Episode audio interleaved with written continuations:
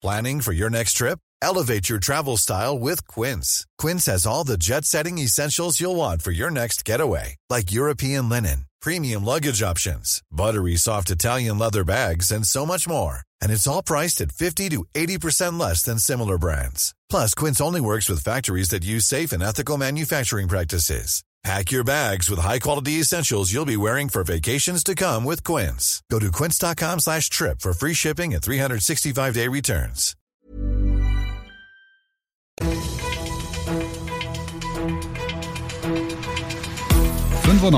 fünf Charivari, das München Briefing, Münchens erster Nachrichtenpodcast. Mit Christoph Kreis und diesen Themen. Maskenfreies München. Wer trägt noch freiwillig und wo? Und Schluss mit dem Riesenwiesenwucher. Das Landgericht verbietet den Zweitverkauf von Tischreservierungen. Schön, dass du bei dieser neuen Ausgabe wieder reinhörst in diesem Nachrichtenpodcast. Da erzähle ich dir jeden Tag innerhalb von fünf Minuten alles, was in München heute so wichtig war. Das gibt's dann jederzeit und überall, wo es Podcasts gibt und immer um 17 und 18 Uhr im Radio. Ja, etwas überraschend äh, berichten uns die Unternehmen und zwar kleine, mittlere und große, dass heute Morgen zunächst mal ja, so in der Regel 90 Prozent der Kundinnen und Kunden weiterhin mit Maske in die Geschäfte kamen, aber auch äh, die übergroße Mehrheit der Beschäftigten tragen weiterhin Maske, was uns zurückgemeldet wird. Tag 1 des Endes der Maskenpflicht im Einzelhandel in München und so fällt das Zwischenfazit von Wolfgang Fischer, dem Chef des Innenstadtvereins City Partner aus.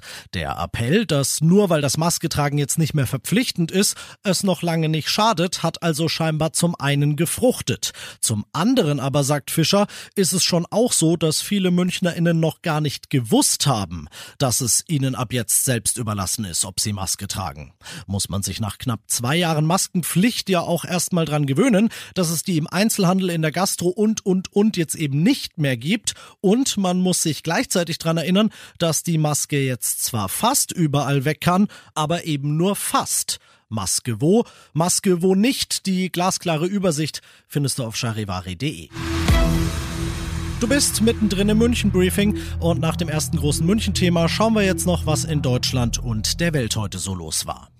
Am Donnerstag wird erst abgestimmt, aber schon heute ist klar, eine Corona-Impfpflicht für alle ab 18 ist wohl endgültig vom Tisch. Die bisherige Befürworterfraktion der Idee im Bundestag hat sich heute davon verabschiedet und stattdessen einen Kompromissvorschlag vorgelegt, Charivari-Reporterin Ina Heidemann. Demnach soll die Impfung ab 50 verpflichtend werden. Wer noch jünger, aber schon volljährig ist, soll sich zumindest über eine Impfung beraten lassen müssen.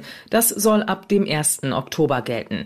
Der Vorschlag beinhaltet aber ein Stufenverfahren. Nach der Sommerpause könnte der Bundestag darüber entscheiden, ob die Impfpflicht nun doch auf Erwachsene unter 50 ausgedehnt wird, je nach aktueller Lage. Zwar wird auch der Impfregistervorschlag der Union im Kompromiss von heute aufgegriffen, die lehnt den aber trotzdem ab. Das Grauen in der Ukraine, es hat einen neuen Namen, Butscha.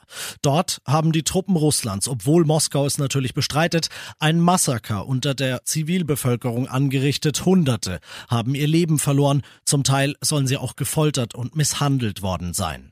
Und eine Teilschuld daran hat Angela Merkel, findet der ukrainische Präsident Zelensky.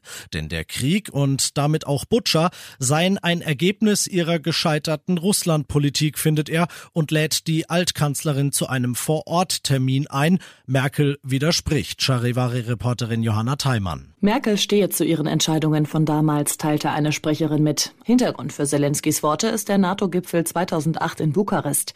Damals hatten die NATO-Staaten der Ukraine eine Aufnahme in Aussicht gestellt, dann aber aus Rücksicht auf Russland einen Rückzieher gemacht. Darunter auch Ex-Bundeskanzlerin Angela Merkel und der ehemalige französische Präsident Sarkozy.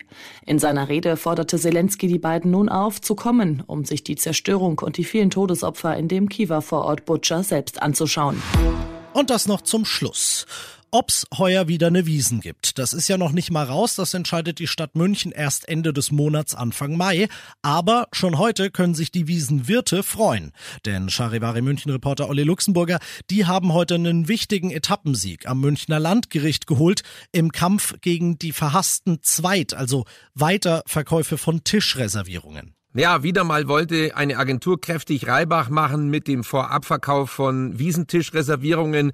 Konkret geht's diesmal um Tickets für die Zelte Augustiner, Bräurosel und Hofbräu. Die Wirte hatten im ersten Schritt eine einstweilige Verfügung durchgesetzt, gegen die die Agentur dann Widerspruch einlegte. Jetzt hat das Gericht aber den Wirten Recht gegeben. Wir erinnern uns, schon im vergangenen Jahr wurde einer anderen Agentur der Onlinehandel mit Reservierungen verboten. Die hatte dafür dreisterweise für einen Tisch Tisch bis zu 3300 Euro verlangt. Vielleicht mal als Hintergrundinfo, beim Zelt direkt würde so ein Mindestverzehr für einen 10-Personen-Tisch gerade mal 400 Euro kosten. Danke, Luxi. Noch ist das Ganze nicht rechtskräftig, aber die Wiesenwirte sind da aus juristischer Sicht recht optimistisch und ich hoffe schon auch, dass dieses Verbot jetzt bestehen bleibt, weil bei 3000 Mäusen nur für eine Reservierung. Da müsste ich, wenn es dieses Jahr denn wieder eine Wiesen geben sollte, zum Chef und um eine Gehaltserhöhung betteln und das würde ich mir gern sparen. Ich bin Christoph Kreis. Macht dir einen schönen Feierabend.